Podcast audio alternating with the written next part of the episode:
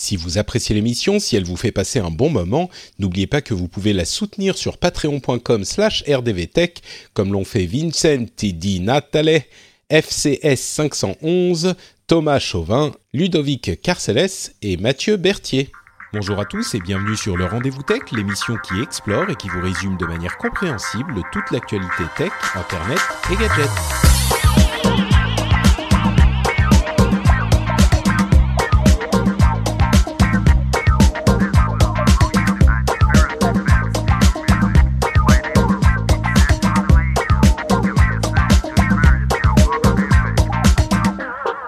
Bonjour à tous et bienvenue sur le Rendez-vous Tech, l'émission qui vous résume toute l'actualité tech, internet et gadgets.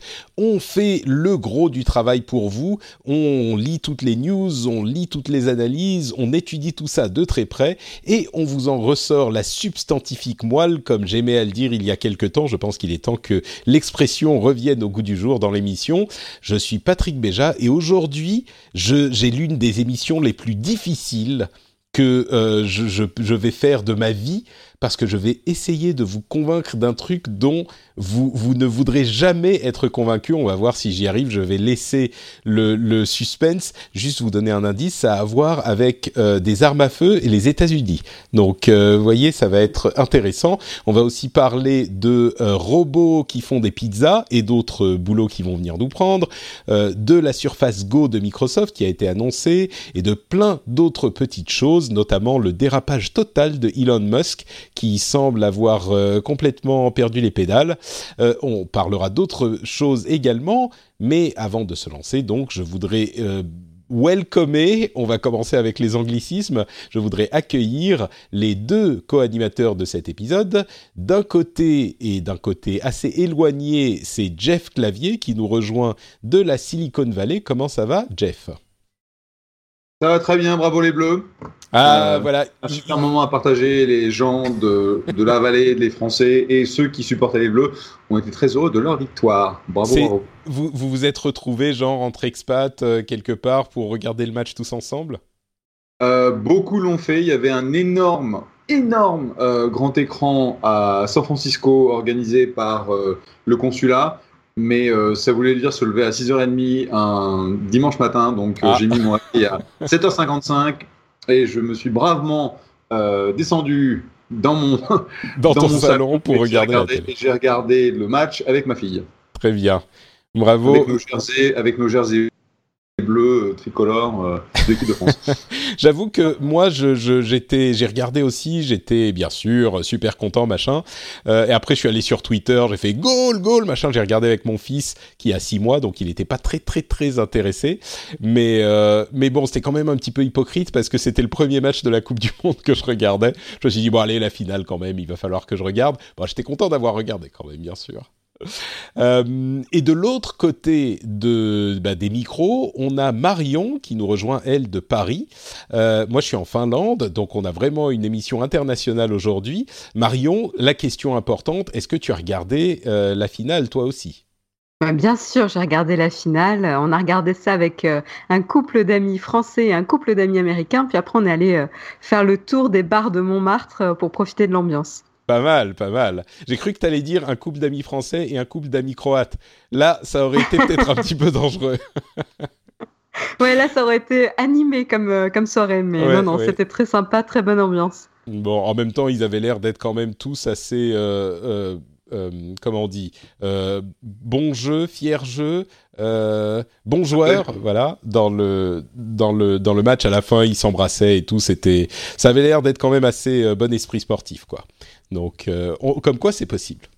Euh, sauf euh, quand même, il y a Griezmann qui a fait la danse du loser de de Fortnite quand il a marqué. Ça, c'était un petit peu quand même mauvais esprit, mais c'était marrant de voir Fortnite là encore dans une compétition sportive. Euh, bon, bah écoutez, on va parler tech un petit peu, on va arrêter de parler foot, et j'aimerais vous parler d'un sujet. Attends, des champions du monde une fois tous les 20 ans, faut pas déconner, on peut en parler quand même. faut en profiter, faut en profiter. C'est vrai que ça arrive pas souvent. Moi, il y a 20 ans, j'étais un petit con quand même. Hein. J'étais très fier de ne pas avoir regardé la finale. J'étais genre avec mes amis, on, faisait genre on n'aime pas le foot et on avait fait une partie de jeu de rôle et on était ressorti dans les rues vides de Paris. À un moment, on a entendu la, la clameur monter dans toute la ville. On s'est dit ah ouais, là les Français ont dû marquer. Euh, de toute façon, on n'aime pas le foot. Et, aujourd'hui, je regrette. Franchement, euh, comme j'étais un, bah, je disais un petit con. Euh, bon, c'était une autre époque aussi. Euh, bref, donc voilà, cette fois-ci au moins j'ai pas raté. Et mon fils, quand on regagnera dans 20 ans, euh, il pourra dire bah oui, moi j'ai regardé il y a 20 ans bien sûr, et il pourra avoir cette fierté que moi je ne peux pas avoir aujourd'hui. Donc j'ai fait quelque chose de bien quand même de mon dimanche. C'est beau, c'est beau. N'est-ce pas? Euh, donc, bon, euh, voilà, chapitre football tourné. On va parler un petit peu bah, d'un truc un petit peu plus sérieux, euh, à savoir des armes à feu et la confection d'armes à feu par imprimante 3D. Alors, ça fait un moment qu'on n'avait pas parlé d'imprimante 3D. C'est vrai que ça fait partie des technologies dont on pensait qu'elles allaient peut-être s'installer chez tous les consommateurs, chez tous les gens normaux, et finalement ça n'a pas été le cas. Mais euh, cette affaire est quand même particulièrement intéressante.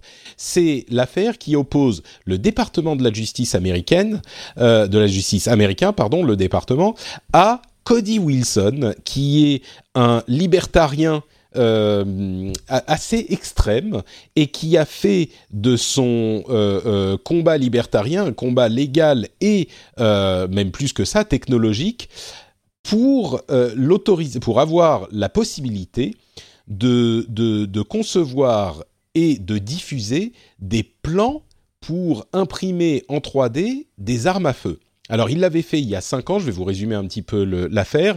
Il y a 5 ans, il conçoit un plan pour imprimer son Liberator, euh, qui est donc son arme à feu qu'on peut imprimer en 3D, et il met le plan à disposition sur son site internet. Une semaine plus tard, le département de la justice lui envoie un, petit message en disant Monsieur, veuillez retirer ça tout de suite. Il avait été déjà euh, téléchargé des dizaines, une centaine de milliers de fois, euh, donc bon, il était dans la nature, mais il dit Veuillez retirer le plan de votre site tout de suite et en plus de ça, euh, on va avoir à vous parler un petit peu. Cody Wilson, qui est vraiment quelqu'un qui, a une idéologie, une philosophie euh, qui est plus profonde que simplement l'idée d'imprimer une arme à feu, euh, a, fait une chose complètement inattendue, qui était de se battre légalement contre la demande euh, du département de la justice. Le combat a duré cinq ans. Euh, au départ, les avocats qu'il avait lui disaient qu'il n'allait euh, certainement pas gagner. Il a changé d'avocat. Il a trouvé des gens qui avaient trouvé une ligne de défense qui tenait. La ligne de défense étant que, alors je sais que ça peut paraître un petit peu étrange en France, mais il euh, met en équivalence le euh, premier amendement et le deuxième amendement, c'est-à-dire la liberté, euh, je perds mes mots, la liberté d'expression que j'ai failli appeler la liberté d'impression, ce qui serait approprié pour l'impression 3D. Donc la liberté d'expression et euh, le fait de pouvoir, euh, enfin le deuxième amendement, l'amendement qui dit que les Américains peuvent être armés. On va pas repartir sur ce débat, mais euh, c'est les deux qui sont mis en, en, relation. Et donc, il dit que sa liberté d'expression inclut le fait de pouvoir parler par le biais d'un document qui est à disposition sur son site web, même si le document est les plans d'une euh, d'une arme. Parce que le, la liberté d'expression, c'est pas juste le fait de pouvoir dire quelque chose, c'est le fait de pouvoir euh, euh, mettre à disposition de l'information. Ça va, ça c'est pas controversé. Le fait de mettre à disposition de l'information fait fait partie aussi de la liberté d'expression. La question de savoir est-ce que ça inclut une information qui vous permet d'automatiser le processus d'une de, de confection d'une arme, c'est là euh, que, que, que, tournait tout le problème.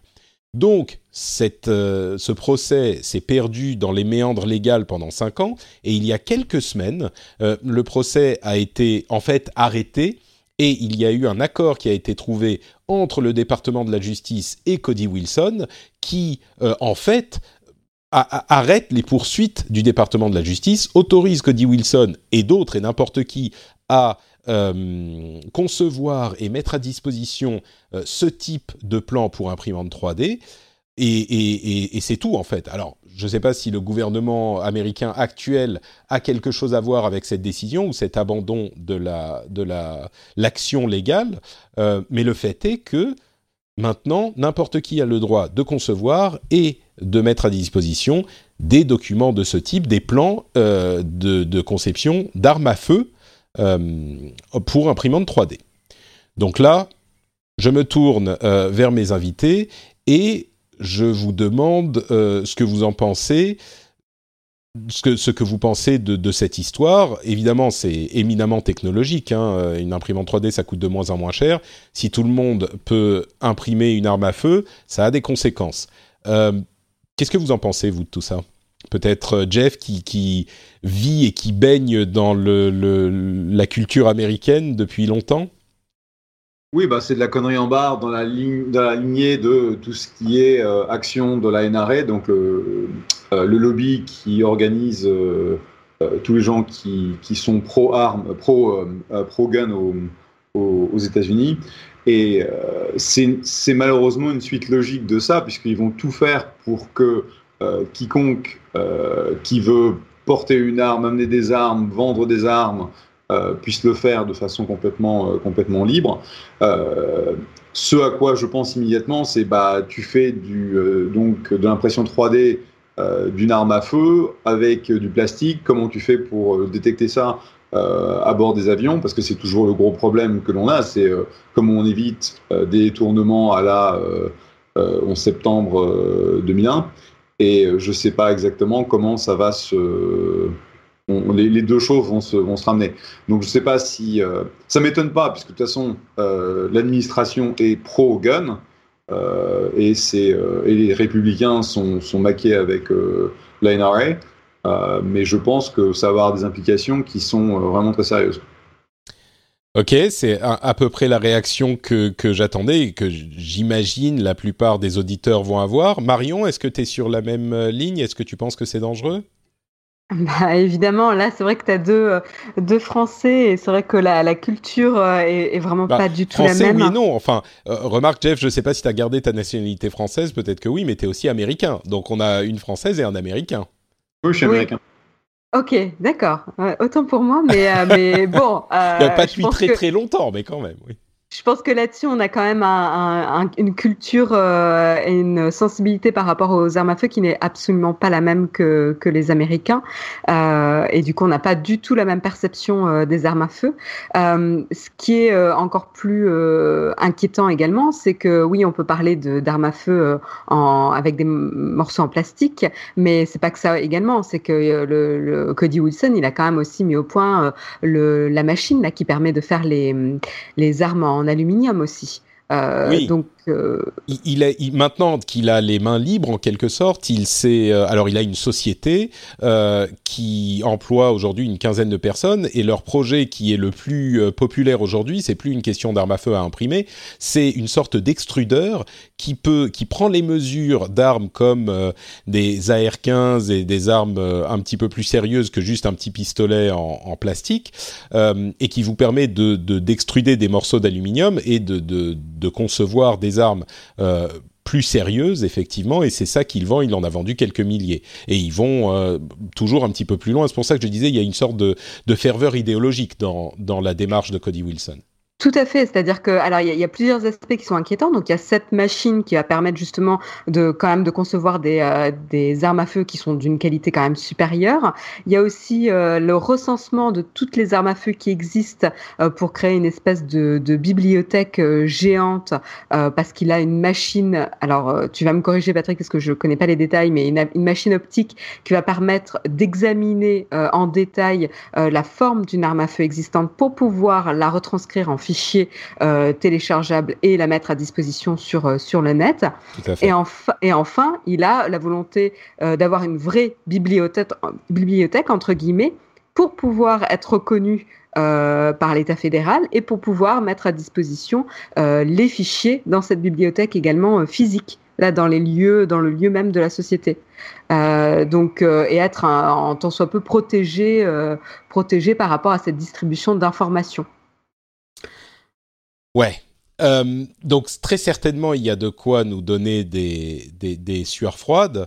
Euh, et c'est là que commence mon, mon entreprise euh, contrarienne, euh, ou, la, la tentative que je vais faire d'essayer de vous, de vous convaincre que tout ça est vrai, mais les choses ne sont pas aussi simples et binaires qu'on pourrait le penser. Et on va voir si je vais y arriver. Je vais me faire un petit peu l'avocat du diable comme j'en ai l'habitude. Et, et, je suis même pas sûr, moi, de pouvoir réussir, mais, mais on va voir. Parce qu'il y a vraiment des arguments ou des éléments de réflexion à mettre en opposition à cette condamnation unilatérale. Euh, Moi-même, j'ai été scandalisé quand j'ai lu euh, les, les, résumés de cette décision, et très certainement, il y a un problème d'armes à feu aux États-Unis. Euh, mais dans ce cadre précis, sa défense... Euh, alors, il y a plusieurs choses. D'abord, euh, il y a le fait que l'idée de mettre à disposition ces éléments est difficile à contrôler. Euh, ça ne veut pas dire qu'il faut l'autoriser sans aucune restriction, mais c'est difficile à contrôler. Est-ce que, pas juste parce que c'est déjà disponible, c'est déjà dans la nature, mais si jamais on euh, met à disposition des morceaux génériques de, de, machins en 3D qui, une fois assemblés, comme des sortes de Lego, vont pouvoir faire une arme ou d'autres choses Est-ce qu'il faudra euh, bannir la, mise à disposition de ce type de plan? Parce que oui, c'est effectivement des morceaux qu'on va tous mettre ensemble, euh, qui sont tous imprimés d'un coup, enfin même pas simplement d'un coup, mais c'est plein de petits morceaux différents qui chacun euh, imprimés indépendamment les uns des autres, ne vont pas euh, permettre de faire quoi que ce soit. Donc, si ils se mettent à, mettre à disposition ce type de petits morceaux d'armes, est-ce que ça aussi, ça serait interdit? On rentre dans des domaines où euh, on se, on se, euh, il est difficile de vraiment réguler la chose de par la nature de la chose informatique. Il y a aussi le fait que imprimer tous ces trucs, c'est une chose, mais vraiment assembler ces morceaux-là, euh, on a beaucoup plus vite fait, que ce soit aux États-Unis ou même en France, dans l'état actuel des choses, euh, d'aller acheter un fusil euh, de chasse, par exemple, je parle de la France, euh, ou même une, arme à feu si on a un permis tout bête à obtenir, dans un lieu d'où on peut l'acheter déjà tout fait. Et tout ça est également sous-tendu par l'idée que la personne qui met à disposition ces plans n'est pas la personne, d'une part, qui imprime, et d'autre part, qui prend l'arme et va commettre un méfait. Donc il y a un cheminement psychologique qui est très important euh, et qui est très dangereux. C'est l'idée que la personne qui commet le crime est responsable, et pas la personne qui va... Euh, euh, simplement lui, lui donner une information qu'il va, que l'autre personne va ensuite utiliser pour commettre le crime la personne qui va imprimer, qui va faire le plan d'une arme à feu, c'est pas la personne qui va utiliser l'arme à feu pour, commettre un crime. Donc il y a quand même une séparation importante à faire là-dedans. Euh, donc tout ça, c'est des arguments importants, mais il y a un autre argument qui, je pense, est euh, encore plus, euh, comment dire, sensible pour des gens comme nous, sur, surtout ceux qui ont connu Internet dans les années 90. Et, je pense que le parallèle là va peut-être vous faire adoucir un petit peu votre idée. Est-ce que vous savez ce qu'est euh, The Anarchist Cookbook? Non, j'ai pas de réponse. C'est euh, un truc que tu trouves sur. je sais pas si c'est online ou si c'est sur le dark web où tu trouves euh, comment euh, faire des bombes et des machins et trucs? Exactement. Alors, The Anarchist Cookbook, c'est un livre qui a été écrit dans les années 70, au début des années 70, euh, par quelqu'un qui a ensuite regretté de l'avoir écrit, peu importe. Mais c'est un livre qui est assez sulfureux, presque littéralement, parce que il recense tout un tas d'informations qui euh, pourrait être utile, on va dire, à, de la guérilla ou en scénario de euh, d'apocalypse ou ce genre de choses. Il y a des choses sur euh, les poisons, sur la manipulation euh, de technologies de l'époque, genre pour les téléphones, etc. Et notamment, la partie la plus importante, c'est la confection de bombes. Et la confection de bombes à partir de choses qui sont disponibles dans, dans un supermarché, quoi. Et cet anarchiste cookbook, je me souviens que au début des années, enfin dans les années 90, quand Internet était commençait à prendre de l'essor, c'était l'un des trucs qu'on se disait ah là là tu peux récupérer the, Anarchist Cookbook et, et, tu pourrais faire des bombes chez toi sans aucun problème de la même manière que euh, tu peux prendre un couteau pour aller euh, poignarder quelqu'un. Et The Anarchist Cookbook permet vraiment de faire des bombes de la TNT, ce genre de choses. Alors bien sûr, c'est pas hyper facile peut-être, mais il y en a qui sont euh, plus faciles à faire que de la TNT. Je vous avoue que je suis pas complètement au fait de la facilité des différentes euh, mixtures pour faire des bombes, mais euh, je l'avais trouvé quelque part. Je sais plus si je l'avais récupéré ou pas, mais c'était genre marrant de voir qu'on avait accès à ce type de choses interdites. Et je peux vous assurer qu'à l'époque, dans l'esprit peut-être un petit peu naïf de l'internet des débuts, tout le monde se disait oui, enfin bon, on va pas interdire le livre Anarchist Cookbook. C'est pas les gens qui vont, euh, euh, euh, enfin, ce genre d'informations, elles sont déjà disponibles. C'est un, c'est un fait. Les gens qui veulent faire des bombes, ils savent comment faire des bombes avec des choses qu'on achète dans un supermarché. Et The Anarchist Cookbook, c'est pas non plus quelque chose de, de c'est pas une de la même manière que regarder des sites de, djihadistes ne, veut pas dire que vous êtes un djihadiste, le fait de d'écrire ou même de lire The Anarchist Cookbook ne fait pas de vous un, un, incendiaire, quelqu'un qui va, qui va mettre des bombes partout. Plus encore, je regardais euh, il y a quelques heures j'ai googlé The Anarchist Cookbook, j'espère que je suis pas sur les fichiers de la NSA maintenant, mais j'ai googlé ça, et bien figurez-vous qu'il est disponible en vente sur Amazon pour 30 euros. Ah oui. On parle pas du dark web, on parle pas de euh, sites qui archivent toutes les données possibles. Sur Amazon, il est en vente ce livre. Pour faire des bombes. Alors vous savez quoi, c'est Amazon Prime Day aujourd'hui. voilà. Profitez-en. J'ai pas l'impression. Alors, The Anarchist Cookbook est disponible depuis les années 70. Ça fait presque 50 ans qu'il est disponible. Et j'ai pas l'impression qu'il y ait eu, en raison de euh, cette, euh, cette œuvre qui a été écrite, enfin de ce livre qui a été écrit, bien sûr il était euh, scandaleux, controversé, tout ce que vous voulez, mais j'ai pas l'impression que il y ait eu une, recrudescence des gens. Alors évidemment on va parler de bombes, mais c'est pas The Anarchist Cookbook qu'ils ont employé, je pense, et si c'est le cas, ils auraient pu trouver les informations ailleurs. Quelle est la différence entre The Anarchist Cookbook qui c'est encore plus facile. On n'a pas besoin d'une imprimante 3D, on n'a pas besoin d'assembler un machin qui est beaucoup plus difficile à assembler euh, qu'on ne pourrait le penser. Euh, ou à, machiner de l'aluminium pour faire un faux AR-15 euh, qui va être mal foutu, qui risque de vous exploser dans les mains. on a juste à faire des mélanges entre de, de, je ne sais quels composants de, de cuisine achetés au supermarché j'ai pas l'impression que ça soit très différent intellectuellement, que l'idée soit très différente.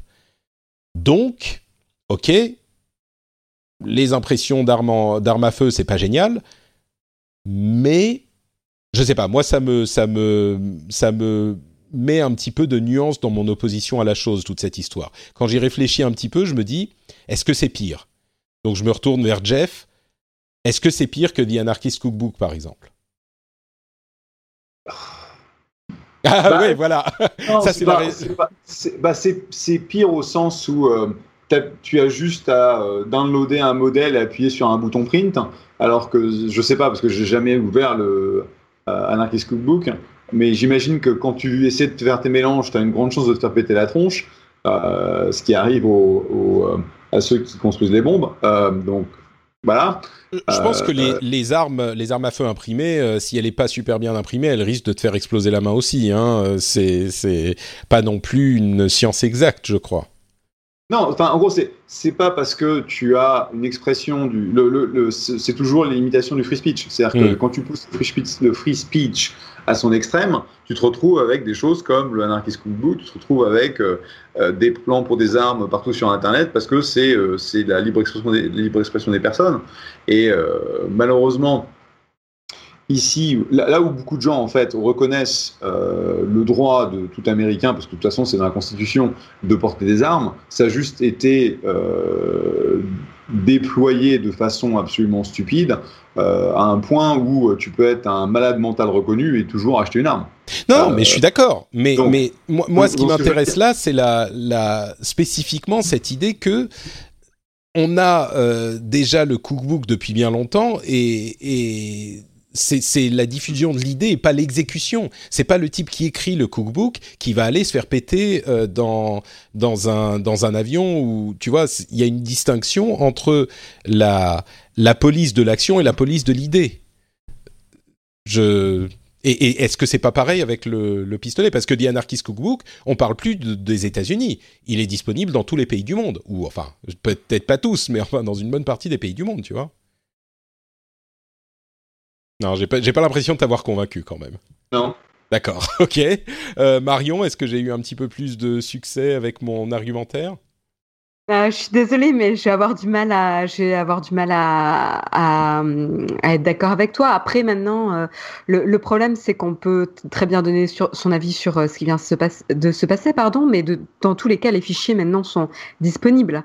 Euh, je veux dire, c'est trop tard. Euh, euh, maintenant, ça a été récupéré. C'est comme le, le, la première arme dont il avait publié les plans. même si on lui a demandé de les retirer, ils ont été téléchargés ailleurs et mis à disposition ailleurs sur le net. Donc c'est ça le, la magie du net. et, et j'irai même plus loin. Excuse-moi de t'interrompre. Ça fait cinq ans. Ça fait cinq ans qu'ils sont disponibles, qu'il les a rendus disponibles, et on n'a pas, on les a pas vus utiliser justement pour ce, ce qu'on craignait, c'est c'est-à-dire faire passer une arme à feu euh, en plastique dans un dans un avion et l'utiliser dans ce contexte pour pas se faire repérer. ça fait cinq ans, c'est pas ok, peut-être que ça arrivera plus tard, mais donc c'est presque un argument pour dire bah vous voyez c'est pas c'est pas la même chose. Oui, oui, après, il y a la notion, euh, en effet, il va falloir repenser le, le, contrôle des armes. Après, en effet, je pense pas que ça va être euh, madame et monsieur tout le monde qui vont, euh, qui vont fabriquer leur, leur arme à feu chez eux dans leur garage. Mais c'est sûr que ça va faciliter la confection d'armes pour mmh. certaines personnes qui n'auraient pas dû y avoir accès et en plus qui ne vont pas être traçables du tout. Euh, donc ça aussi, euh, ça va ouvrir la porte à, à une non-identification euh, de, de, de, ces armes-là. Peut-être. Moi, je pense que les, une personne qui serait prête à imprimer une arme et à s'en servir pour faire quelque chose de vraiment grave pourrait peut-être trouver un moyen d'avoir une arme et de gratter le numéro de série. Mais bon, je suis un peu, je pousse un peu le bouchon volontairement, mais. En tout cas, il y a déjà eu un cas euh, aux États-Unis euh, où quelqu'un qui, qui s'est amusé à imprimer des armes à la maison et qui a euh, tué cinq personnes quand même. Donc voilà. Oui, Novembre 2017, un homme de 44 ans qui souffre de troubles mentaux en Caroline du Nord et qui et qui a réussi quand même voilà à, hmm. faire ses armes lui tout, seul quoi. Oui, oui, je suis d'accord, je suis d'accord. Bon. Bon, en tout cas, voilà le, la question débattu. Bon, je vous avoue que j'ai un petit peu, je me suis un petit peu forcé pour euh, pour aller dans cette dans la direction opposée. Il n'empêche que je pense sincèrement que mon mon argumentation avec The Anarchist Cookbook euh, amène de la nuance à ces propos-là. Mais bon, je serais curieux de savoir ce que vous en pensez, vous les auditeurs. Venez nous dire ça sur euh, le site et dans les commentaires. Euh, ce, qui, est inquiétant, juste un dernier point, ce qui est inquiétant, c'est que le, le Cody Wilson euh, a l'air vraiment intelligent en fait. Et euh, quand on lit un petit peu les articles et, ce qu'il ce qu'il avance comme propos, c'est ça qui est encore plus effrayant. Il était quand même étudiant en droit, il a il s'est quand même séparé de ses deux premiers avocats qui lui disaient qu'il avait aucune chance contre contre le, le, département de la justice. il a quand même gagné. Euh, et il a des arguments malheureusement qui marchent euh, aux États-Unis. Donc euh, il est, il est, voilà, c'est pas, ça serait moins inquiétant si c'était quelqu'un qui était juste mal intentionné. Hmm. il veut vraiment juste rendre les armes à feu accessibles à tous à l'extrême. On pourrait en débattre très longuement, effectivement, de ce sujet aussi. Euh, The Phileas Club en anglais, si ça vous intéresse, on a un épisode spécial sur euh, le, justement l'amendement qui donne le droit aux Américains de porter des armes. Un épisode spécial où on parle à des gens qui sont pour, justement, et c'est ça qui est intéressant. Euh, Bon, autre sujet qui n'est absolument pas controversé, euh, des robots qui font. Pour être clair, on n'est pas, on n'est pas contre. Enfin, je ne suis pas contre euh, le fait que les gens puissent avoir des armes. C'est euh, qu'on puisse avoir une régulation qui permet de vérifier que les truands, les malades mentaux, les gens, les jeunes, etc., qui ne sont pas censés avoir accès à des armes, n'y ait pas accès. Hmm. Oui, c'est important à préciser, effectivement.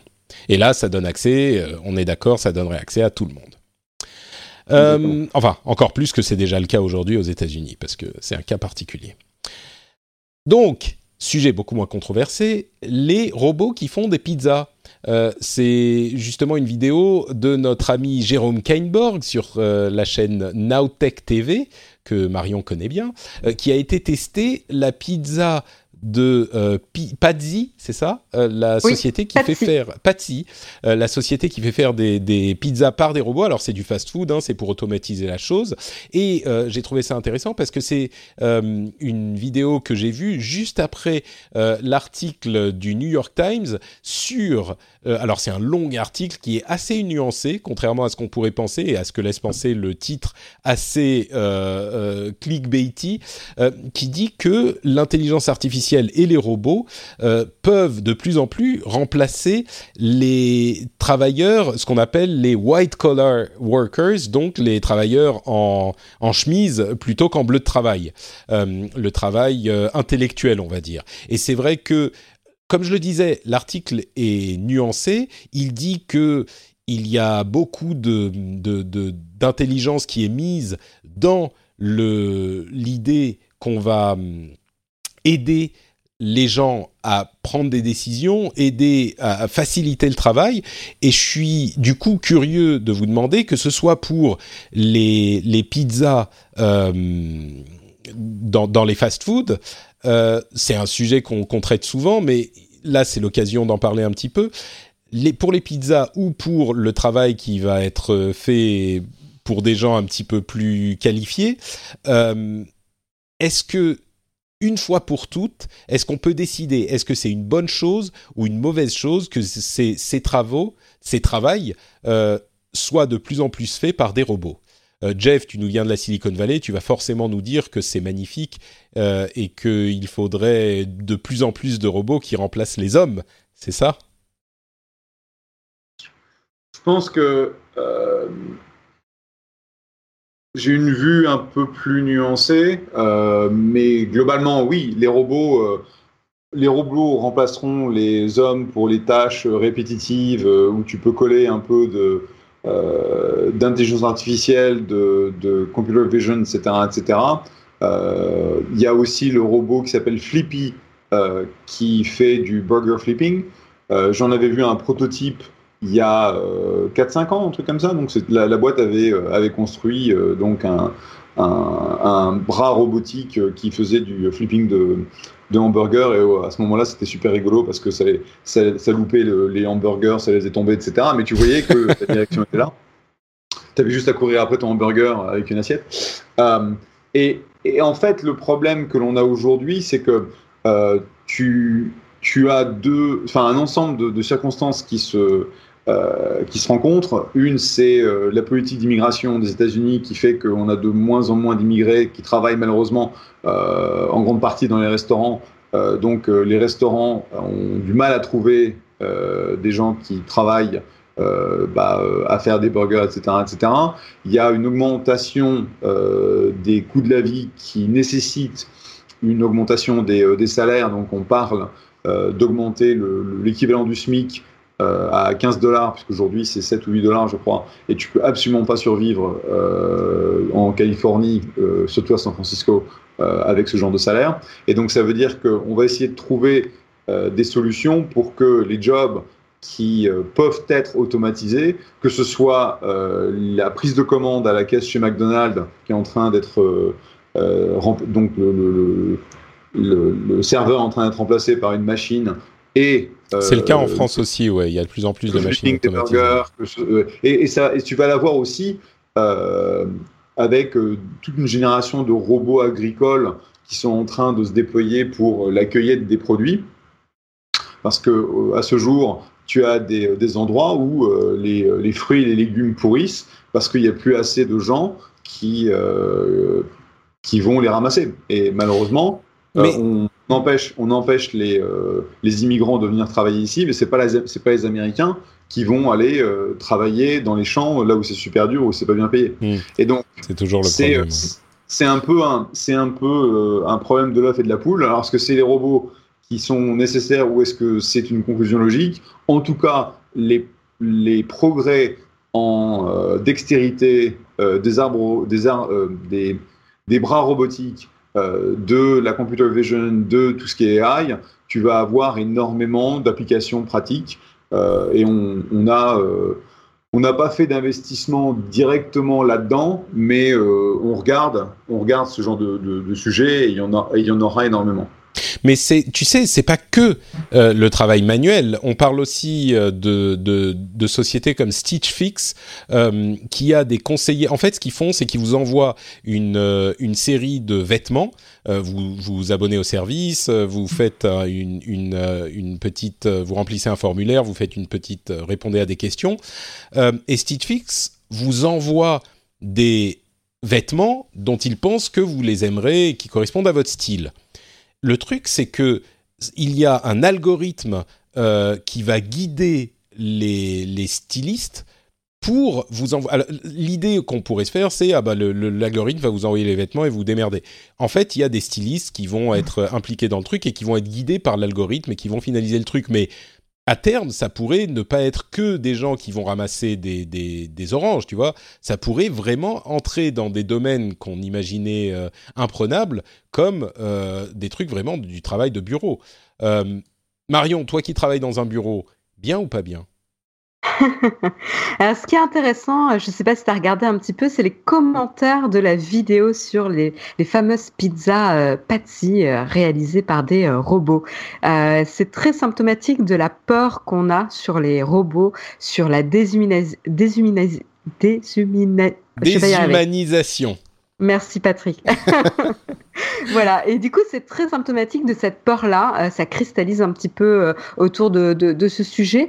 Et, euh, et, ce que les gens n'ont pas retenu de la vidéo, c'est qu'en fait, les robots Patsy donc, ne sont pas voués à, à remplacer les restaurateurs, ne sont pas voués à, à, remplacer les cuisiniers, etc., de la merveilleuse pizza que vous allez déguster au restaurant par soit un grand chef, soit un, un, bon restaurant. Euh, ils sont là pour remplacer soit la pizza congelée, soit la pizza euh, commandée un peu à la va-vite euh, pour un type fast-food ou en ligne, etc. Donc c'est déjà des pizzas qui n'ont pas d'humain à côté. C'est-à-dire si vous la sortez de votre congélateur, il y a personne qui vous la sert, il y a personne qui vous la prépare. Si vous la commandez en ligne, vous n'allez pas dire que Uber Eats c'est plus humain qu'un robot qui vous la prépare derrière.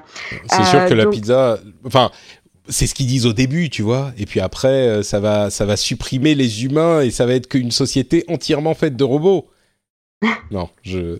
Mais donc, enfin, pardon. Euh, donc tu vois, c'est deux choses différentes en fait. Là, on est vraiment sur euh, éviter de gaspiller son temps et son argent sur des pizzas euh, qui sont soit surgelées, soit fast-food pas très très bonnes, où on, on, fait le compromis sur la qualité du produit et mettre plus sur la qualité et, euh, et euh, en effet se séparer de la partie humaine qui là dans ce contexte permet d'avoir une meilleure qualité de produit. Mais qu'est-ce qui se passe le... jour où la pizza, le robot fait aussi bien la pizza que ton pizzaiolo du quartier? Eh bien, ce qui différenciera le pizzaiolo de quartier, c'est euh, la, la pâte, la créativité, où il va réinventer ses pizzas. Euh, il y a quand même ça aussi. Il y a quand même une patte euh, de que ce soit un cuisinier, que ce soit un styliste, que ce soit, euh, je sais pas, un, je vais pas dire un artiste parce que là ça est différent. Là c'est plutôt des artisans qui vont apporter leur savoir-faire à leur à leur leur travail en fait. Euh... Ouais, enfin ouais, c'est le c'est le discours marketing de Patsy que tu as complètement bu euh, entièrement. Je vois, tu tu es gagné à leur cause. Il y a il y a un truc quand même qui me paraît euh, important dans tous ces débats qui reviennent systématiquement, c'est cette idée que euh, ça prend le travail des, gens et que du coup, euh, on va se retrouver dans une société sans travail. Et c'est marrant que ça revienne toutes les générations. On a le même problème. Alors c'est sûr que au, au, au moment T où euh, ça se produit, bah il y a des gens qui doivent euh, qui doivent se reconvertir et c'est pas du tout facile. Enfin, va dire justement euh, un, un j'en sais rien, c'est que du travail pas, très qualifié en l'occurrence, mais un, styliste qui doit aller se reconvertir pour faire autre chose, c'est peut-être pas super évident. mais il y avait un exemple qui m'avait frappé, c'était celui des, des secrétaires, quelqu'un qui parlait justement de, ces sujets et qui disait, vous savez, il fut une époque où les, les gens qui travaillaient dans des bureaux, qui étaient beaucoup des hommes euh, à cette époque, ne tapaient pas leur propre courrier. Il y avait des secrétaires pour faire ça. Et l'automatisation, la modernisation a fait qu'aujourd'hui, bah, un, un, un, directeur euh, commercial, il tape ses propres emails parce qu'il a son clavier, il peut le faire lui-même et voilà. Et j'ai pas l'impression qu'on se dise aujourd'hui oh mon dieu euh, quelle était bien l'époque où euh, il y avait des gens qui tapaient les emails euh, de, ceux qui sont qui étaient trop occupés pour le faire maintenant 99,9% des gens sont trop occupés enfin ont, la possibilité de le, de le faire eux-mêmes leur email. Et je me l'idée en tout cas peut-être qu'on arrivera à un paroxysme à un moment mais L'idée est que, justement, quand on n'a plus besoin de ramasser soi-même les oranges et quand on n'a plus besoin de mettre soi-même la pizza euh, surgelée ou limite surgelée euh, au Pizza Hut dans le four qui, euh, qui fait passer le truc sur des rails, ben on a peut-être la possibilité, ça libère les mains pour faire d'autres choses. Et, et c'est l'histoire de la tech finalement, mais la grande question, c'est il y, a, il y a toujours des gens qui vont dire oui, mais un jour ça, ça ira trop loin. Peut-être qu'à ce moment, il faudra étudier le revenu de vie, mais je ne sais pas. Euh, c'est marrant parce que tu parles justement des, secrétaires qui ont été euh, qui tapaient les emails. Euh, enfin, les emails, pardon, les lettres, c'était à l'époque. Oui, les lettres, oui, évidemment, à l'époque. après, on avait les personnel shoppers, donc ces, ces assistants qui achetaient la garde-robe de certaines personnes. Maintenant, on a les algorithmes et les intelligences artificielles qui le font également. Euh, mais du coup, on va créer, il y aura de nouvelles sortes d'emplois qui vont, euh, qui vont faire leur apparition. Euh, et, peut-être. Hein. Ouais. On va s'adapter. Est-ce que tu l'as vu, toi, Jeff, dans, dans, le temps que tu as déjà passé à la Silicon Valley, ce, ce type de d'évolution où justement les gens qui sont qui n'ont plus de boulot à cause d'un certain type d'automatisation se, se retrouvent finalement, euh, enfin peut-être pas eux directement, mais il y a une catégorie de travail qui disparaît euh, et, et, qui donne l'opportunité de, de, de, se développer autrement. C'est, l'histoire de la technologie jusqu'à maintenant, mais je suis curieux d'avoir ton témoignage là-dessus. Ou est-ce que on est trop, c'est trop tôt. Non, parce qu'on on, on voit l'impact de sociétés comme euh, Uber, comme euh, Lyft, euh, tout ce qui est en fait économie on demand, où tu as, eu en fait des, des déplacements, des jobs qui sont pas forcément super bien payés. On parle toujours de la flexibilité que tu as, mais bon, la réalité c'est que dans des endroits comme, comme San Francisco ou New York, où la vie est abominablement chère, c'est très difficile de, de, de, pouvoir survivre avec ta famille si tu fais essentiellement ce, ce genre de job. Euh, bah, c'est ça, c'est une sorte de précarisation de, de, de l'emploi, parce que. Mais c'est peut-être lié au statut de, de, ce type de boulot. Mais pardon, vas-y. Tout à fait. C'est un peu, c'est un peu aussi. Enfin, on est aujourd'hui dans une situation aux États-Unis, on n'a jamais eu un, un, chômage aussi bas, euh, puisqu'on est, on est, euh, on est quasiment, euh, on, je crois, on est sous 4% de, de, de sous-emploi, donc ou de, chômage. Donc ça veut dire qu'on est. 5% c'est plein emploi, c'est le turnover, c'est le turnover normal. Fois, pour la première fois le mois dernier, il y avait plus de création d'emplois aux États-Unis ou de demandes d'emploi aux États-Unis que de chômeurs, un truc comme ça. Donc, euh, on est dans une situation qui est vraiment assez nouvelle. Bon, ça ne veut pas dire que ça se passe bien. Il y a quelque chose comme 70 millions d'Américains qui vivent sous le seuil de pauvreté. Et euh, ça, de toute façon, c'est une, time bomb qui va nous péter à la tronche à un moment ou à un autre. Le problème, c'est que euh, effectivement, tu vas dans un monde idéal, ce que tu essaierais de faire, c'est de, d'enlever les tâches répétitives qui sont pas bien payées, qui sont pas forcément créatrices de valeur où tu mets des robots, de l'IA, etc., etc., et où là où tu avais besoin de 10 personnes, tu as peut-être besoin d'une ou deux. et puis tu déplaces en fait tout ça vers, vers des jobs qui sont plus à valeur ajoutée. Le problème, c'est que il faut à ça, il faut allier une grosse politique d'éducation forte et malheureusement, on n'est absolument nulle part. Le, plus ça va, plus, l'éducation aux États-Unis, ça devient un, foutoir sans pas possible, euh, surtout avec la politique de, l'administration Trump.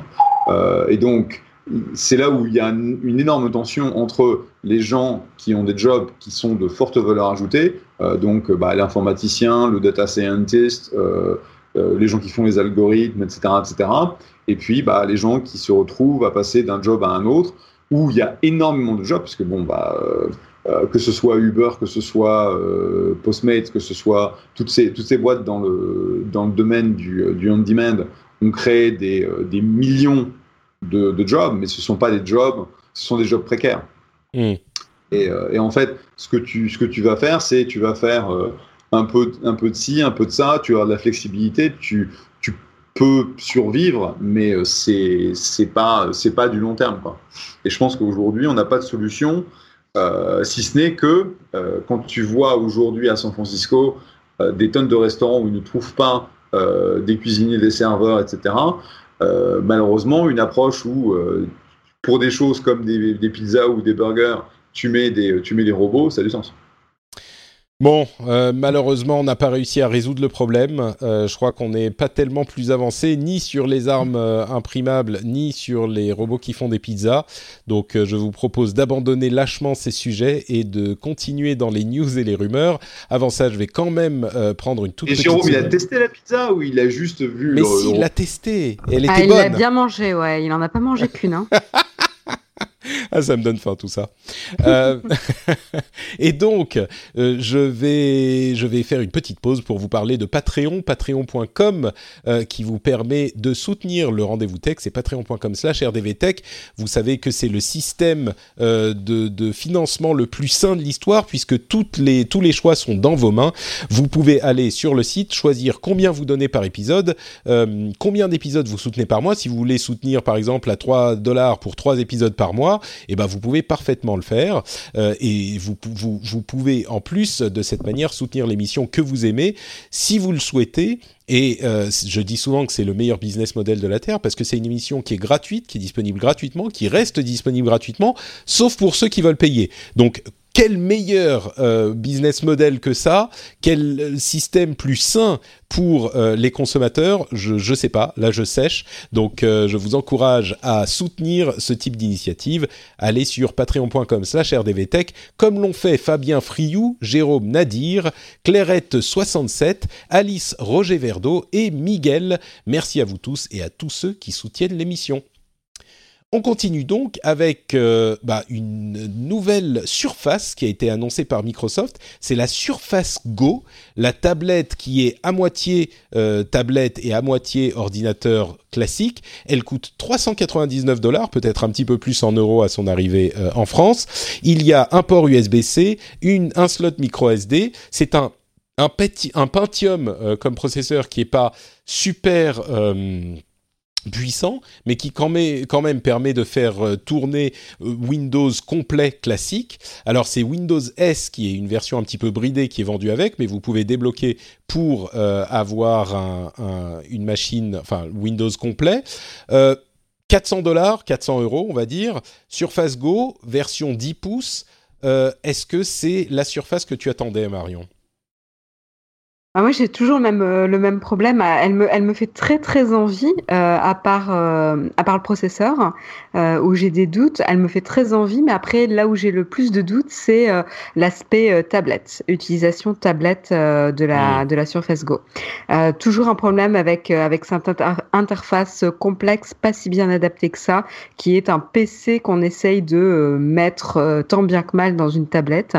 Et du coup, ben, ça marche pas forcément très, très bien. Par contre, en, euh, une idée, euh, on en avait discuté aussi avec euh, Jérôme dans, dans TechScope, c'est avoir le Shadow et cette tablette. Ça permettrait de booster complètement les performances à un prix assez imbattable. Ça serait assez, assez intéressant avec un, pour le coup, une tablette très très compacte. C'est vrai que quand tu dis euh, en mode tablette, c'est pas génial, ça pose un problème parce que le prix vient concurrencer l'iPad ou ce type d'appareil, mais l'iPad est conçu pour fonctionner en tablette. La surface, quand même, oui, allez, à la limite, on peut ponctuellement l'utiliser en tant que tablette, mais euh, quand on veut l'utiliser euh, vraiment en, en tablette sur le long terme, il faut, enfin, pardon, quand on veut l'utiliser sur le long terme tout court, pas en tablette, il faut rajouter le clavier au minimum, parce qu'on va pas taper sur le, petit clavier euh, de la, de la machine euh, à l'écran. Euh, donc il faut au minimum le clavier, et puis il faut débloquer Windows, c'est encore 50 euros de plus. Le clavier, c'est 100 euros, etc., etc. Ça finit par monter relativement. Et on parle pas du, du stylet qui est peut-être pas nécessaire, mais ça finit par monter à presque 600 euros. Euh, et il faut la, la souris aussi. Donc oui, on est au-dessus des 600 euros. On est... Oui, je suis d'accord avec toi. Je suis un peu déçu par le prix. Je trouve ça c'est trop cher. Mmh. Bah pour la configuration, parce que contrairement à l'iPad, c'est pas une tablette qui est conçue pour être utilisée prioritairement en mode tablette. Tout Donc euh, ces accessoires sont nécessaires. Donc c'est vrai que le prix est un petit peu en trompe-l'œil, quoi. Ouais. Euh, Apple a annoncé une mise à jour de ses MacBook Pro avec, attention, tour de passe-passe, des claviers qui sont beaucoup plus silencieux. Hmm, Est-ce que les claviers des MacBook Pro étaient pas silencieux? Euh, Je ne sais pas si euh, tu en as acheté un de ces nouveaux MacBook Pro, Jeff, avec euh, clavier super super fin qui se coince dès qu'il y a une petite poussière qui va dedans. Il y a un, un, procès qui est en cours contre Apple. Tu les as ces nouveaux MacBook? Non, j'aime pas du tout la nouvelle génération de MacBook et donc je prie pour que l'ancienne génération de MacBook Pro qu'on a tous au bureau, qui ont des tonnes de, de câbles et de chargeurs et d'écrans, etc., etc., dure le plus longtemps possible hein, parce que au, le moment où un d'entre nous est obligé d'acheter euh, la nouvelle génération avec des, euh, des, des euh, le, les ports USB-C, on est foutu, on doit tout upgrader. Ça va me coûter une, une blinde. Euh, je- Mais c'est le futur, Jeff. Tu, tu, ils ont eu le courage chez Apple d'aller à l'USB-C. Tu te rends pas compte? Ouais, mais tu vois, j'ai euh, j'ai tourné euh, la barrière des 50 ans l'année dernière et je suis devenu un vieux con. Et donc maintenant, je regarde la technologie sous cet angle-là. Et donc, mon truc, il marche. Là, je le regarde. J'ai mon beau, euh, mon beau MacBook Pro qui a à peu près 3 ans maintenant, qui est sur sa docking station, qui est avec les câbles, etc. C'est tout beau, c'est tout, tout fort. Et j'ai pas de problème quand je mange des, des chips à des chips qui se coincent dans mon clavier. Donc, euh, je ne l'ai pas fait. Et en fait, les, les copains ou euh, collègues qui ont cette nouvelle génération de MacBook Pro ne sont pas forcément euh, super, euh, super satisfaits. Donc, euh, Donc tu attends.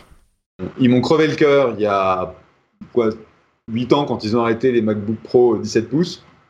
Parce que c'était une machine de folie pour jouer à, à World of Warcraft, je me rappelle. Euh, et, euh, et donc, euh, non, j'ai pas, j'ai pas, j'ai vu par contre qu'ils avaient euh, mis une, un MacBook Pro à 6000 6000 dollars sur le catalogue, donc avec un, un super processeur, un énorme disque et plein de mémoire.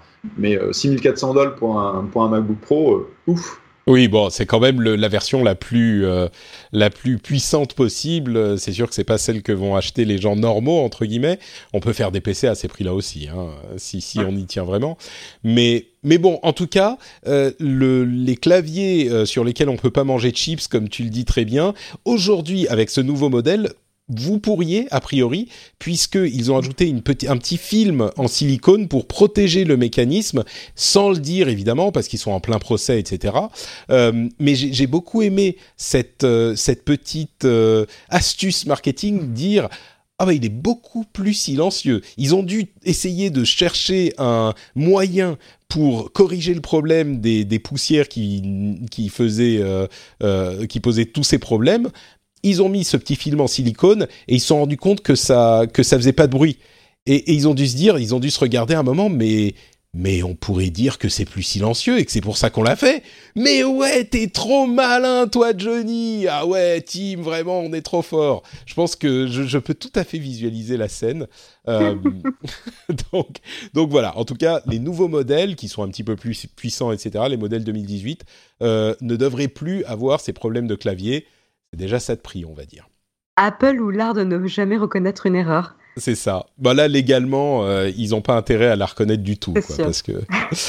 euh, autre information sur euh, Apple, Apple Music aurait 21,5 millions d'abonnés aux US. Alors c'est que les US, mais quand même. Et Spotify en a 22,5. Donc euh, c'est intéressant de voir que malgré tout le tout le comment dire l'avance qu'avait Spotify la force de frappe, la force de frappe d'Apple euh, ben, joue quoi. Il semblerait qu'ils soient en train de, de, gagner du terrain de manière inquiétante pour Spotify, malgré tous les problèmes que pose Apple Music. Euh, moi, justement, je me pose pas mal de questions sur l'avenir de Spotify. Je ne sais pas ce que vous en pensez, vous. Bah, le truc, c'est que toutes les, les, images que j'avais, c'était peut-être des gens qui sont euh, des technophiles, mais j'avais vraiment l'impression que la plupart des gens se disaient ah, Apple Music, euh, moi j'ai déjà toutes mes playlists sur Spotify, je suis content sur Spotify, ça marche sur plein de devices différents, j'ai pas besoin de m'emmerder avec Apple Music, euh, je reste chez Spotify. Je sais pas, Jeff, t'allais allais dire quelque chose, mais moi c'était mon impression en tout cas. Ouais, enfin, Spotify a quand même une une base installée qui est monstrueuse. Euh, la force d'Apple, euh, c'est un peu la force d'Amazon. C'est une fois que bah, tu as le moyen de paiement enregistré euh, et que tu as la plateforme, bah, tu peux pousser un peu ce que tu veux. Et c'est tellement facile en fait de prendre bah, de, l'Apple Music par rapport à Spotify s'ils te font une promo, bon moment, machin, etc. je pense que ça, ne m'étonne pas qu'ils aient qu'ils aient gagné autant. Je ne sais pas si ça veut dire que sur le, sur le long terme, Spotify va se retrouver euh, dans la même situation que Pandora, euh, qui va pas forcément super bien. Donc c'est euh, c'est intéressant de voir donc cette un peu l'hégémonie en fait de, des, plateformes qui se développent autour de différents verticaux, différents produits. Bah, c'est sûr que Spotify, ils ont pas, ils peuvent pas se reposer sur sur l'OS et sur la la, la la, la force de frappe euh, de ces choses-là. Bon, ensuite, on parle pas des abonnés, euh, enfin des utilisateurs non abonnés. Il y en a certainement beaucoup chez Spotify et, et là, il y en a pas vraiment chez Apple Music. Donc il y a quand même. Et ensuite, on ne parle que des États-Unis. Donc c'est peut-être une situation un petit peu différente. Ah mais... il coûte, il coûte de l'argent cela, donc c'est pas un problème. oui, c'est vrai que oui, comme tu, le dis souvent.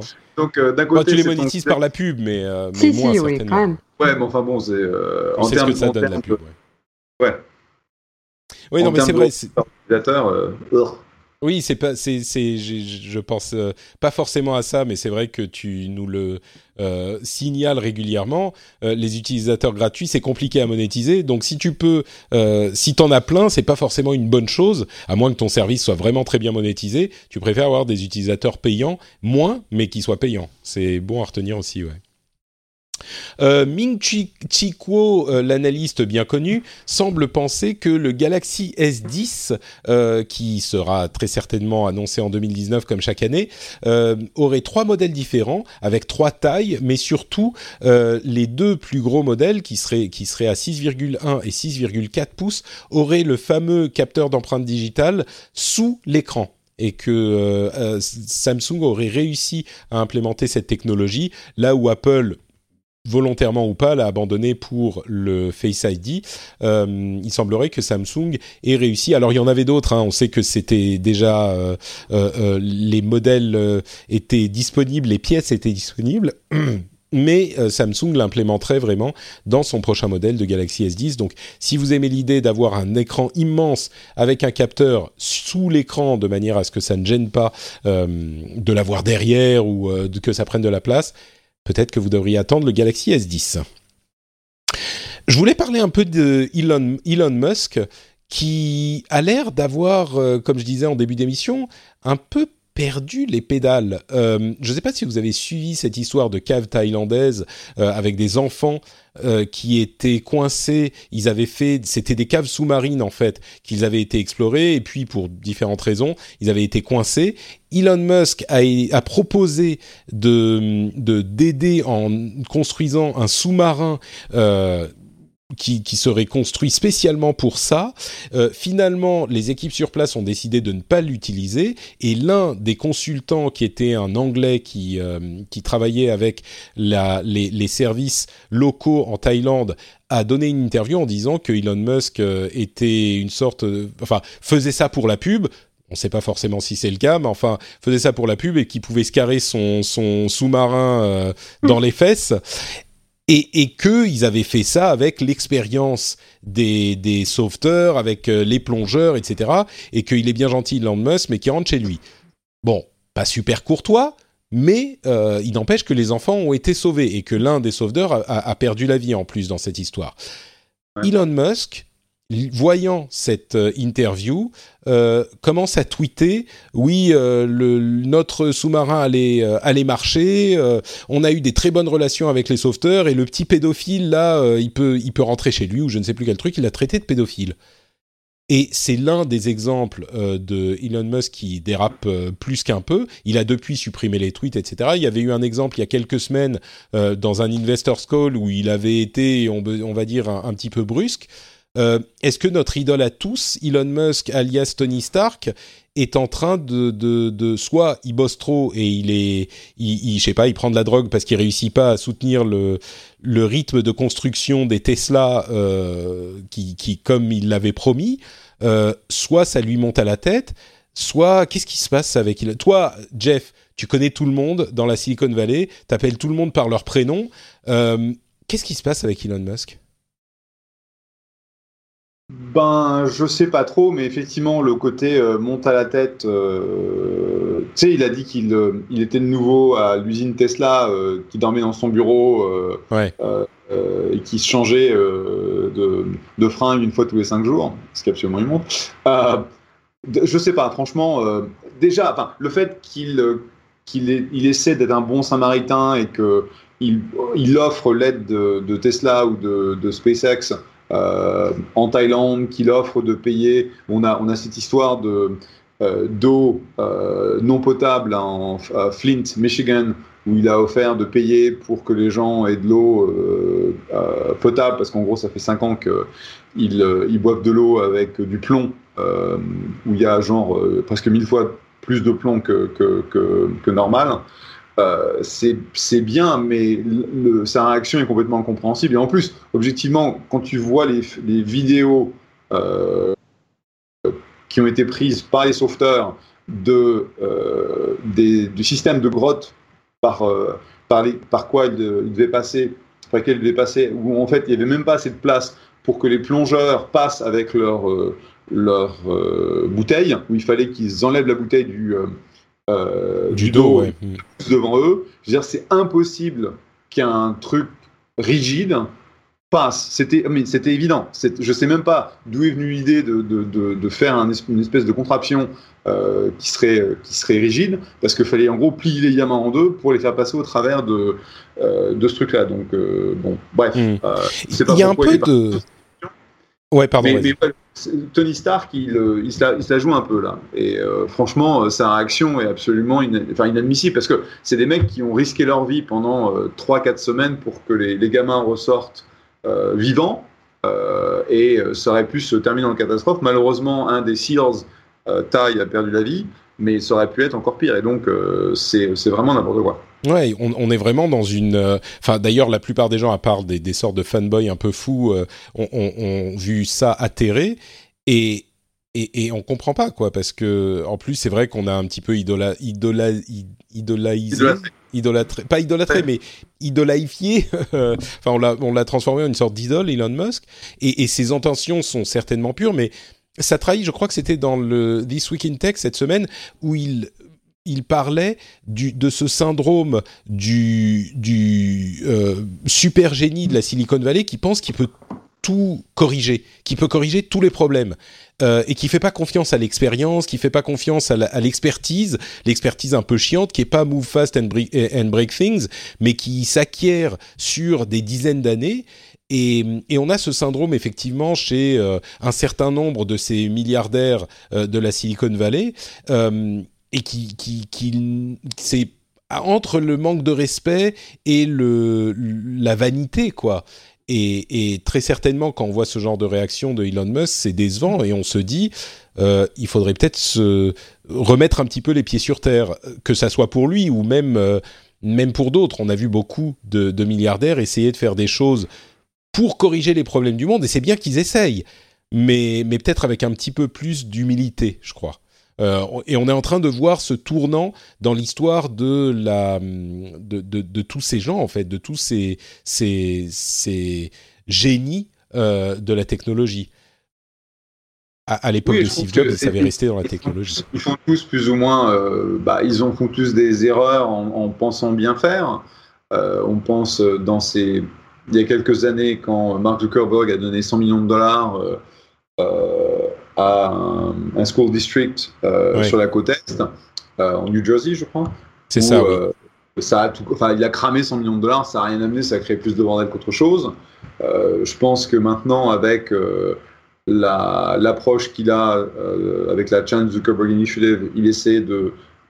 Il va donner des milliards de dollars, il a donné des milliards de dollars et a priori ça a l'air un, peu plus, euh, un peu plus efficace. Je pense que Bill et Melinda Gates sont les, les rôles modèles euh, dans, le domaine. ouais. Mm.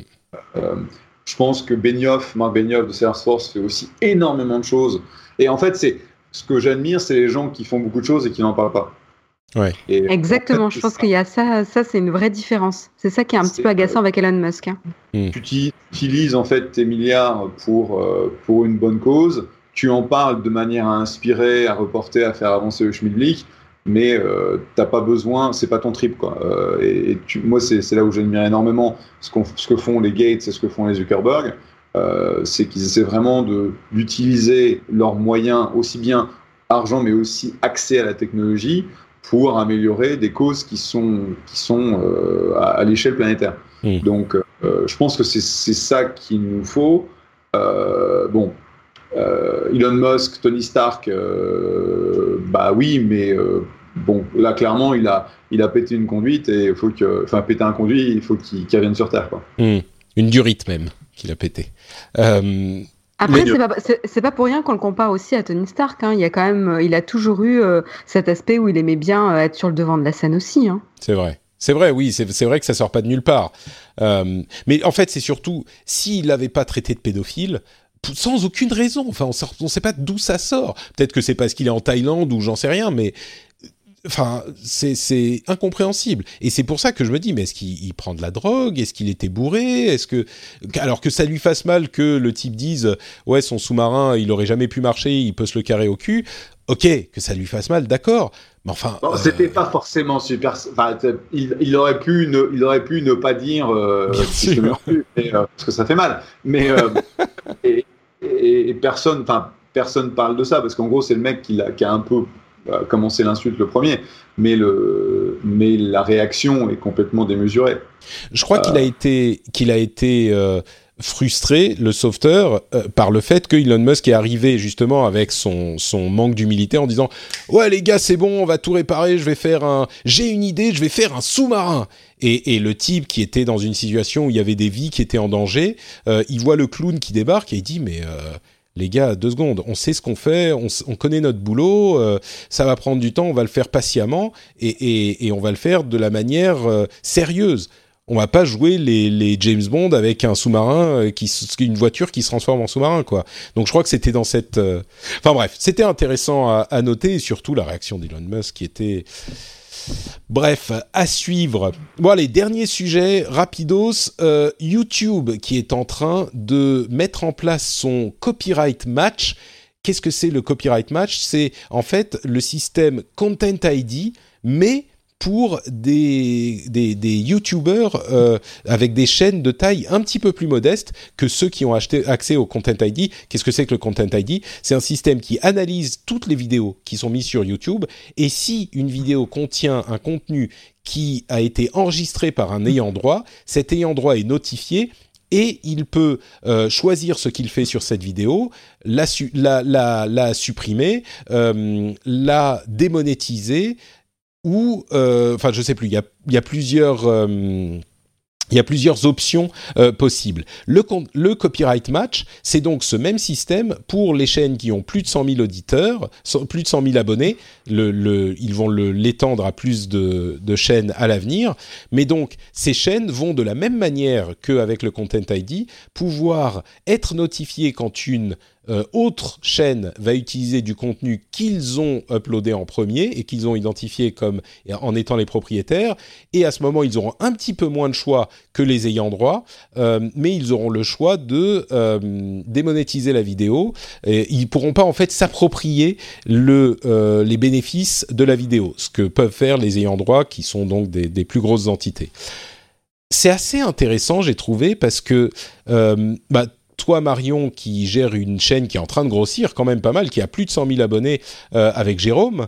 Euh, je sais que vous avez sur YouTube toujours, toujours eu cette peur de, du Content ID et que l'attitude face aux ayants droit était plutôt négative. C'était quand même, euh, ils nous font chier avec leur démonétisation, ils, nous, ils nous prennent notre argent, machin. Je me demande si aujourd'hui que les tables tournent un petit peu comme on dit en anglais, que les rôles sont pas inversés, mais enfin qu'on a un nouvel angle. Vous, vous avez le pouvoir aujourd'hui de euh, supprimer euh, la monétisation d'une vidéo qui vous appartient. Est-ce que tout à coup cette affaire de Content ID ou Content ID like, euh, c'est pas en fait plutôt cool? Bah, ce qu'on avait reproché à l'époque euh, sur le, la gestion du Content ID, c'est surtout euh, dès, euh, dès le, le, le, claim, enfin dès la réclamation de l'ayant droit, tout le tout l'argent était bloqué et allait directement à l'ayant droit, sans avoir un moment de de réflexion pour euh, garder l'argent quelque part dans un espace neutre, en attendant d'avoir la décision finale de YouTube pour pouvoir trancher entre les, les deux les deux parties. Et du coup, ils l'ont changé de depuis, hein, si je ne m'abuse. Aujourd'hui, c'est comme ça que ça Tout à fait, mais c'est ça qui nous a euh, beaucoup bloqué pendant pas mal de temps parce que du coup, c'est un système qui était utilisé par pas mal de personnes qui s'amusaient à réclamer euh, des vidéos euh, lorsqu'elles sortaient. C'est là où on monétise le plus. Faut pas l'oublier, c'est là où on fait le maximum de vues. Et donc du coup, euh, c'était euh, très compliqué euh, de monétiser ce type de vidéos quand ça, ça arrivait. Et en plus, on n'était vraiment pas à l'abri. À l'abri. Et quand en plus on essayait de se faire entendre de la part de YouTube, si YouTube disait que finalement on n'était pas dans nos droits, on pouvait euh, se faire supprimer la chaîne au bout de deux ou trois fois. Euh, donc on était vraiment sans pouvoir par rapport à ce type d'événement. Là, euh, du coup, c'est pas pas vraiment le. Évidemment, ça sera très très utile, mais encore une fois, c'est important de prendre en compte les deux parties qui font la réclamation. Moi, je me demande si on va pas avoir, si par exemple, je mets une vidéo qui a un petit contenu qui est identifié comme étant euh, du contenu de Nowtech. Nowtech, euh, bon, vous allez pas vous poser de questions. Hop, euh, démonétisation ou déréférencement. moi, si j'ai un truc à dire, à qui je vais, enfin, ça va être le même problème que quand vous, vous aviez un truc à dire à YouTube. Il n'y a pas quelqu'un qui va s'intéresser à chaque vidéo démonétisée avec ses petites mains. Je pense pas que les choses tout à coup se transforment. Ou, ou, au contraire, ça va faire encore plus de cas à traiter et ils vont être tout aussi inaccessibles, non? Ouais, je pense, euh, je pense aussi. Bah, Euh, coup, après, après, le problème, c'est que euh, il, il se pose même pas la question de à qui le, con- le contenu est. C'est le premier qui upload le contenu. Ouais. Et euh, enfin, en- dans tous les cas, moi, je sais pas, j'ai vu des gens dire ah euh, oui, c'est vrai qu'il y a beaucoup de gens qui utilisent nos vidéos, qui font des copies euh, éhontées, et donc euh, maintenant on va pouvoir les bloquer. Et, et ce qui m'amuse, c'est d'entendre ça et de d'entendre exactement le même discours de la part des ayants droit depuis des années.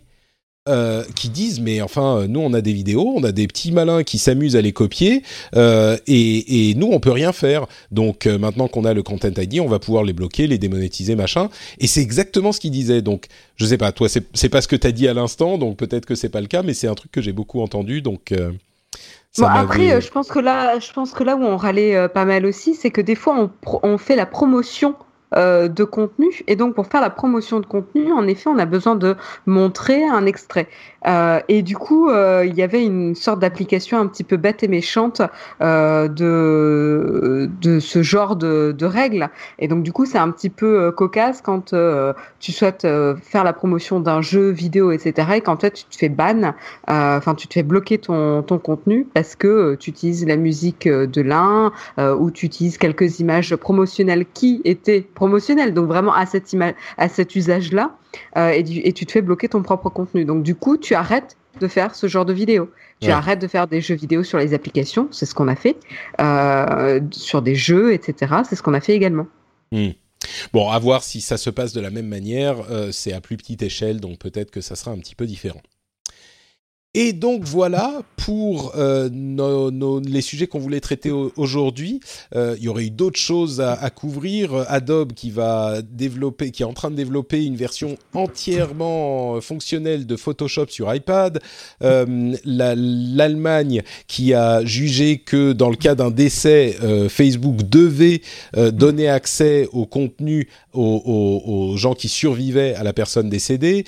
Epic qui donne beaucoup d'argent aux gens qui utilise son marketplace. Ça, on en parlait dans le rendez-vous jeu enregistré il y a peu, donc vous pouvez écouter ça là-bas et plein d'autres sujets qu'on traitera peut-être un moment, mais pour le moment, la fin de l'émission approche. Donc, j'aimerais vous donner à tous les deux l'opportunité de nous dire où on peut vous retrouver sur l'internet. Commençons par Jeff.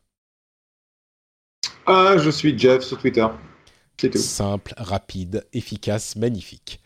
Euh, j'ai quand même dans, dans, cette émission deux invités réguliers qui ont des prénoms sur Twitter. C'est quand même un gage de, de, qualité euh, technophile, je pense. Entre Cédric et Jeff, ça fait deux qui ont leur prénom. Euh, je trouve que rien que pour ça, euh, l'émission a, a, prouvé qu'elle était vraiment une, une émission de, de, de qualité dans la revue de la tech, quoi. Ah, est-ce que Cédric a réussi à ce que sa chère et tendre ait son prénom sur Twitter aussi Non, je crois pas, non. Toi, tu l'as, ah. tu l'as eu Ah, pas mal, ouais. ouais. ouais, très bien. Mais ça, c'est le problème quand on se, quand on se rencontre après la création de Twitter, c'est, déjà foutu. Euh, Marion, pour, euh, pour toi, où on peut te retrouver? Vous pouvez me retrouver comme d'habitude sur la chaîne Naotech euh, sur YouTube ou tout simplement sur Twitter à Isaiah Design et le lien sera dans les notes de l'émission parce que c'est vrai que c'est un petit peu difficile à épeler. Euh, donc vous pouvez retrouver ça dans les notes de l'émission et si vous n'avez pas appelé Jeff, eh ben c'est disponible dans les notes aussi. Pour ma part, c'est Note Patrick sur Twitter, Facebook, Instagram. Euh, J'avais partagé d'ailleurs sur Instagram TV une euh, l'ambiance de, de, de la Finlande là où je suis maintenant. On en parlait, je sais plus si c'était avant l'émission ou ou, ou après qu'on ait commencé à enregistrer, mais même Marion a trouvé ça quand même euh, d'une beauté époustouflante. Euh, je crois, bon, c'est pas exactement les termes que tu as utilisés, mais je paraphrase. Il fait super beau. C'est magnifique avec les petits roseaux euh, dans l'eau. Là, tu, tu, nous fais rêver là. ça, ça avec, changer... avec, la pollution de Paris, nous. Euh... oui, ça va changer l'image que vous avez de la Finlande, je pense. Donc, c'est Twitter, Facebook et Instagram. et bien sûr, vous pouvez retrouver l'émission sur FrenchSpin.fr et la soutenir sur patreon.com/slash rdvtech. bah, comme je l'ai expliqué, comme je l'explique à chaque fois c'est le moyen de soutenir l'émission. Il n'y a pas d'autre euh, monétisation pour l'émission. Il n'y a pas de pub, il n'y a pas de soutien de société. Il y a même pas, je reçois même pas d'échantillons ni quoi que ce soit.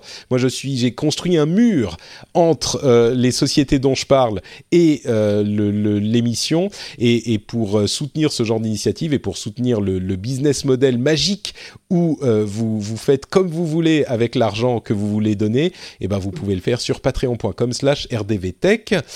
N'oubliez pas que vous pouvez aussi conseiller l'émission à vos amis et vos collègues. C'est toujours un bon moyen de rester au courant. Et bah écoutez, pour le, le prochain épisode, ça sera dans une semaine évidemment. Je vous remercie de nous avoir écoutés et je vous donne rendez-vous à ce prochain épisode. Ciao à tous, merci à tous, au revoir. Ciao. Salut.